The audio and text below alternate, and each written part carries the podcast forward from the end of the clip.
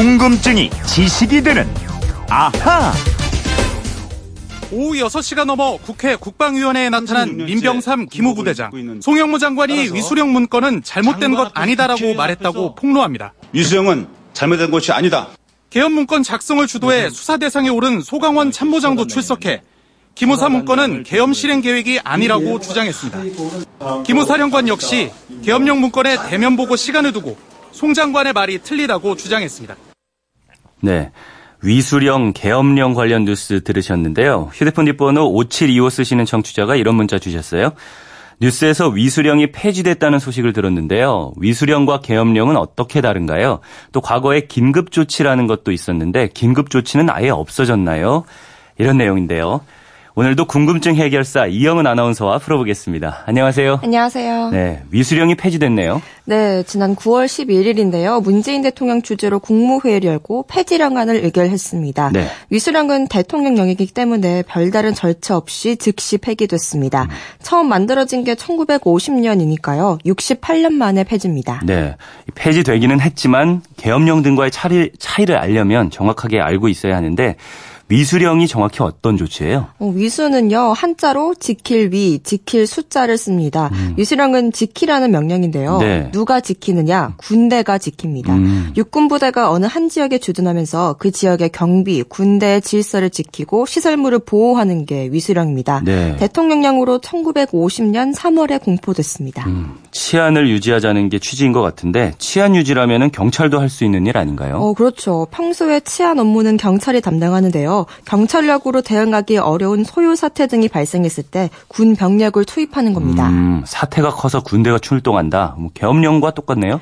뭐 비상사태에 군 병력을 동원한다는 점에선 똑같습니다. 다만 계엄령은 군이 완벽하게 지휘 통솔을 맡아요. 네. 하지만 위수령은 어떤 조치를 할 때 해당 지역을 관할하는 시장이나 군수, 경찰서장 등과 협의를 해야 합니다. 음. 이게 가장 큰 차이점이고요. 네. 또 발령 요건에도 차이가 있습니다. 발령 요건도 차이가 난다고요? 네, 계엄령은 반드시 국회 동의를 거쳐야 합니다. 국회 동의가 필수예요. 어, 예. 하지만 위수령은 해당 지역 자치단체장의 요청만 있으면 가능합니다. 음, 국회 동의 절차 여부 이게 가장 큰 차이점이네요. 네, 지금은 지방자치대가 실시되고 있지만 과거엔 도지사, 시장을 모두 중앙정부에서 임명해서 내려보냈잖아요. 네. 그래서 통치권자가 마음만 먹으면 어떤 지역에든 군대를 보낼 수 있는 것이 바로 위수령입니다. 음, 실제로 그렇게 해서 위수령이 발동된 적도 있죠. 네, 위수령은 모두 세 번 발동되는데요. 모두 제3공화국 박정희 정권 때 있었습니다. 네. 1965년 일본과 한일협정을 체결할 때 반대하는 학 생운동을 진압하기 위해 처음 발동됐고요.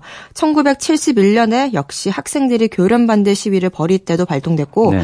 또 1979년 부산과 경남 마산 지역에서 일어난 반정부 시위, 이른바 부마 항쟁을 진압할 때도 이 위수령이 활용됐습니다. 그렇군요.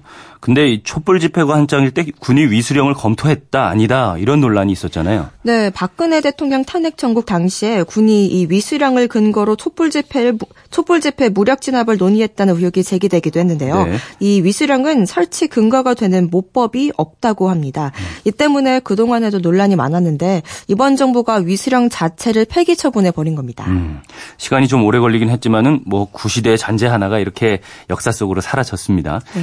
위수령에 대해서는 이제 확실히 알겠고요. 그럼 계엄령에 대해서 좀 더 알아볼까요?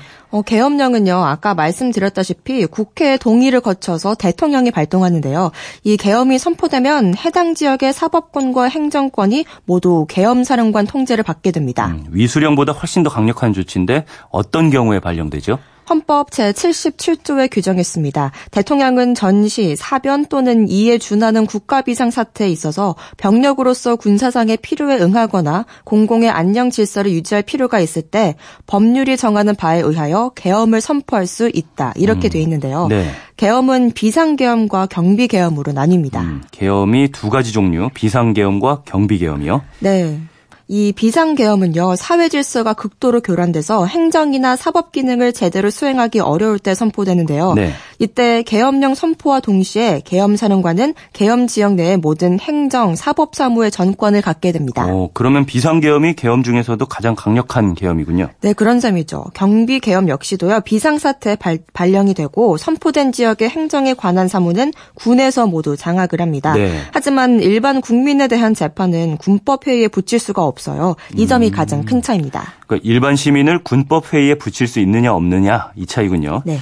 이 계엄령도 그동안 몇 차례 발령됐죠? 네, 위수령보다 훨씬 많이 발령됐습니다. 1960년 이승만 정권을 무너뜨린 4.19 혁명 때, 그리고 이듬해인 1961년 당시 박정희 소장이 군사 쿠데타를 일으켰을 때, 그리고 1964년 6.3 사태가 발생했을 때 발령됐고요. 네. 또 1970년대 들어선 10월 유신을 선포했을 때, 1979년 박정희 대통령이 갑자기 서거했을 때, 그리고 이어진 1212 사태와 5.18 민주화 운동까지 모두 7번 선포됐습니다. 네.